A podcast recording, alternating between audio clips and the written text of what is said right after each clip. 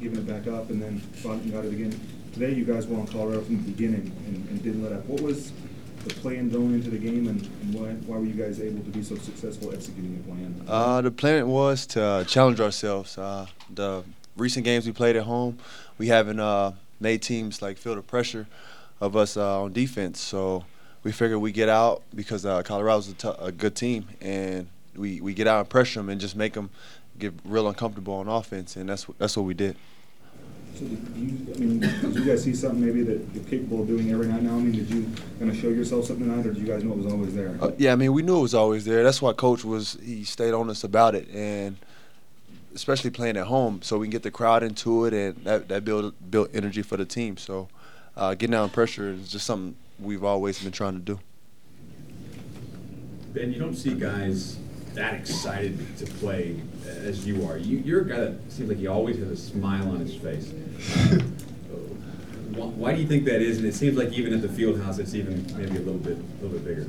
Um, I give my teammates a lot of credit for that. I mean, I mean, we just go out there and have fun. So, I mean, once we all having fun, then we um, one individual we just uh, having fun. So, as a team, we just having fun out there, and I just keep a smile out there. Kevin, uh, building on that, the, the, the field house, you know, sometimes just is contagious, eh? Um, yeah, it is. Uh, I try to bring a lot of energy to, to, to make sure that we stay pumped up and we stay having fun. And uh, it's hard not to have fun in there. Ben, you're usually on the, the receiving end of the alley oops, and you hit Kevin there in the second half. Would you rather be throwing him up or, uh, or be the finisher? I mean, the play before, I think he he, uh, he was talking to me. It was like, um, um, I keep running, I'm, I'm, I'm running and stuff like that. So look for me. And so uh, we got a break, and then I saw him, and I just tossed it up to him, and we uh, got two points. So and the crowd just got into it, and we just kept on on the road. Kevin, how much do you enjoy being the kind of the point man on, on the pressure, either on the ballers or on the guy taking out of bounds? Um, I enjoy it a lot because I'm long and most of the times they don't expect it, so they're just gonna try to like throw it in quick and and I can get there really fast.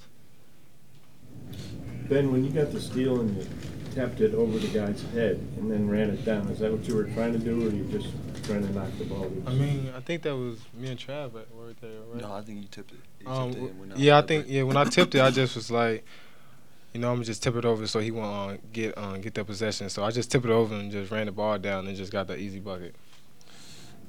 Kevin, how disruptive was that press, and did it seem like Colorado was a little surprised you guys slapped it on them from the outset? I, I think so. Uh, Coach was talking about it in the locker room. Uh, they just weren't ready for the pressure, and uh, I mean, we're all athletic and we all can play play that way, and we love to do it.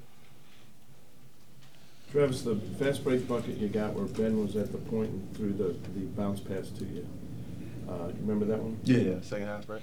Yeah. Is he pretty good at the, being in the middle on the break? Yeah, I mean, we work on it a lot in practice. Uh, me, me, Elijah, and Ben, we work on bringing the ball up a bunch. Uh, if one of us get it off the rebound, we have uh, the right to just take it and go. And Elijah go out run the wing, and I go out and run the other wing.